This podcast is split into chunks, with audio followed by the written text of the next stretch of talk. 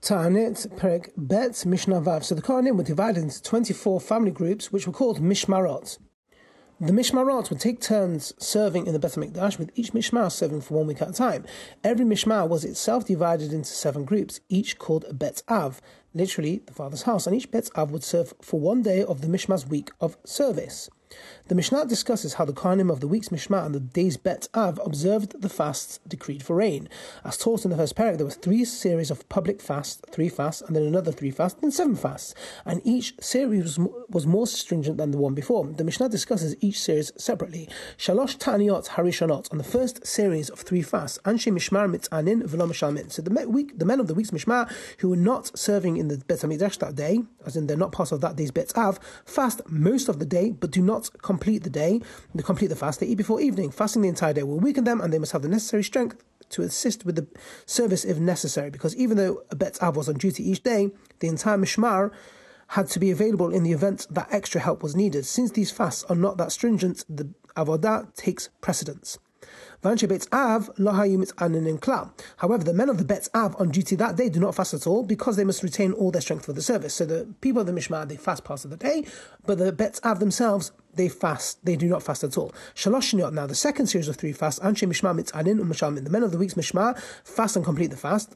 Okay, so the people that aren't serving that day. But the men of that the, of the day's Bet Av, they fast but do not complete the fast.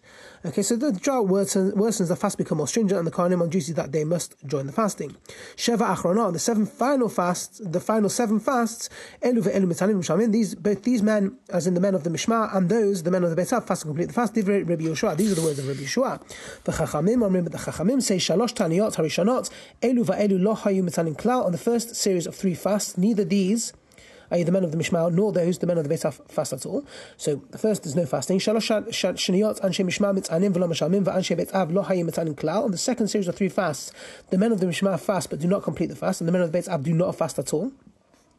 And Sheva Achronah Anshe Mishmar mitzanim mishalmin v'Anshe Beit Av mitzanim v'lamishalmin. But on the seventh, the final seven fasts, the men of the Mishmar fast and complete, the men of the Beit HaAv fast but do not complete. Mishnah Zayin.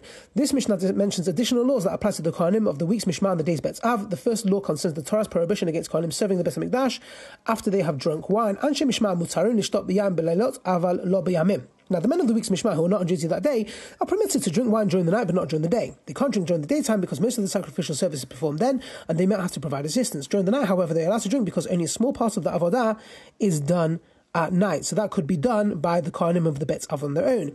Now, so that's the Anshe Mishmar va Anshe Ma'amad lo bayom v'lo b'layla. But the men of that day's Bet Av cannot drink wine during the day nor the following night, because there's some service for them to perform even at night. Now, corresponding to the twenty-four Mishmarot of Karnim were twenty-four groups of non-Kohanim called Ma'amadot, stations.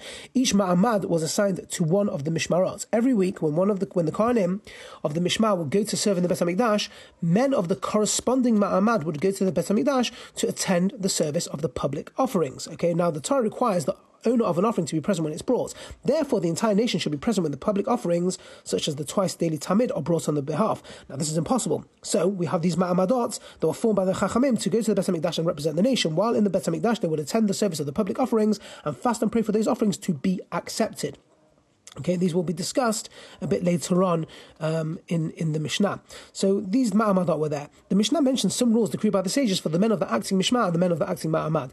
Anshe Mishmar va Anshe Ma'amad, Asurim Milasaper o Milchabes. The men of the Mishmar and the men of the Ma'amad are forbidden to cut their hair and launder, launder clothes during the week of duty.